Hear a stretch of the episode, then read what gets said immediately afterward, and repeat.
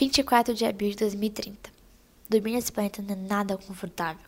Gosto de escuro para descansar, mas, como já havia dito antes, poucas vezes fica escuro por aqui. Além disso, sempre tem alguém acordado e fazendo barulho. É complicado. Ah, enfim, vamos terminar de uma vez essa história. Depois da guerra, Maurício tinha ficado aéreo, sempre olhando quietinho pela janela com seu jornal na mão. Sempre diminuiu cada vez mais sua frequência de ir ao laboratório ou conversar com Miguel. Cheguei um momento que não tinha certeza se ele ainda tinha voz ou estava mudo de vez. Foi uma época complicada.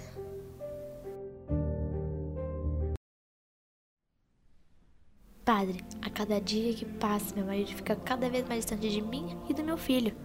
O que eu faço? Peça a Deus que cure suas feridas na guerra e converse com seu marido sobre.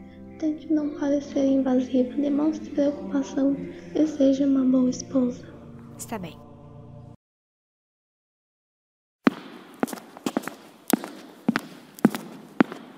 Beba um pouco de chá, querido.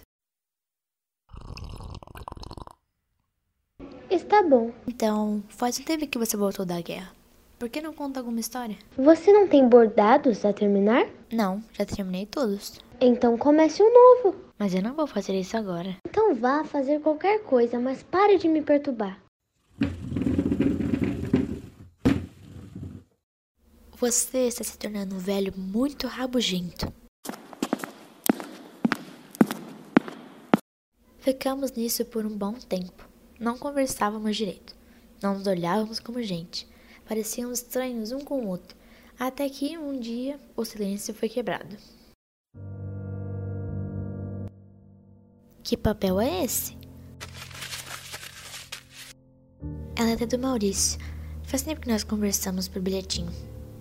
Se bem que nós fazíamos isso antes do casamento. Bom, vou ler. Olá, Mariah. Quanto tempo que não nos falamos direito, não? Outro dia você me perguntou se eu tinha alguma história da guerra, mas não contei-te. Então, contarei nessas folhas de papel. No meio de armas e tiros, eu fiz um amigo. Ele se chamava Adam, mas gostava de que o chamassem de Ribeiro porque era o sobrenome que herdou da mãe.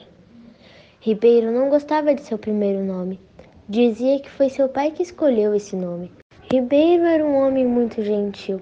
Um dia viu que eu havia pulado o jantar para treinar e deu-me parte de seu jantar antes de irmos, dormir. A partir daí, começamos a conversar e compartilhar nossas histórias de vida. Ele tinha 30 anos, mas não tinha filhas. Apenas uma esposa que era muito amada. Um dia, um ataque surpresa matou meu amigo de supetão. Talvez seja por isso que meu se tornou tão frio.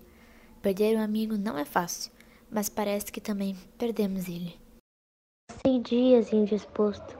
Não tinha ânimo para trabalhar se não fosse junto a Ribeiro. Ele como cérebro e eu como corpo. Que corpo aguentaria se mover sem seu cérebro? Fomos então visitar a família de Ribeiro. Queria ajudar meu marido a superar o luto para que pudéssemos seguir em frente e acreditava que essa visita faria muito bem a ele e fez, mas não do jeito que eu esperava.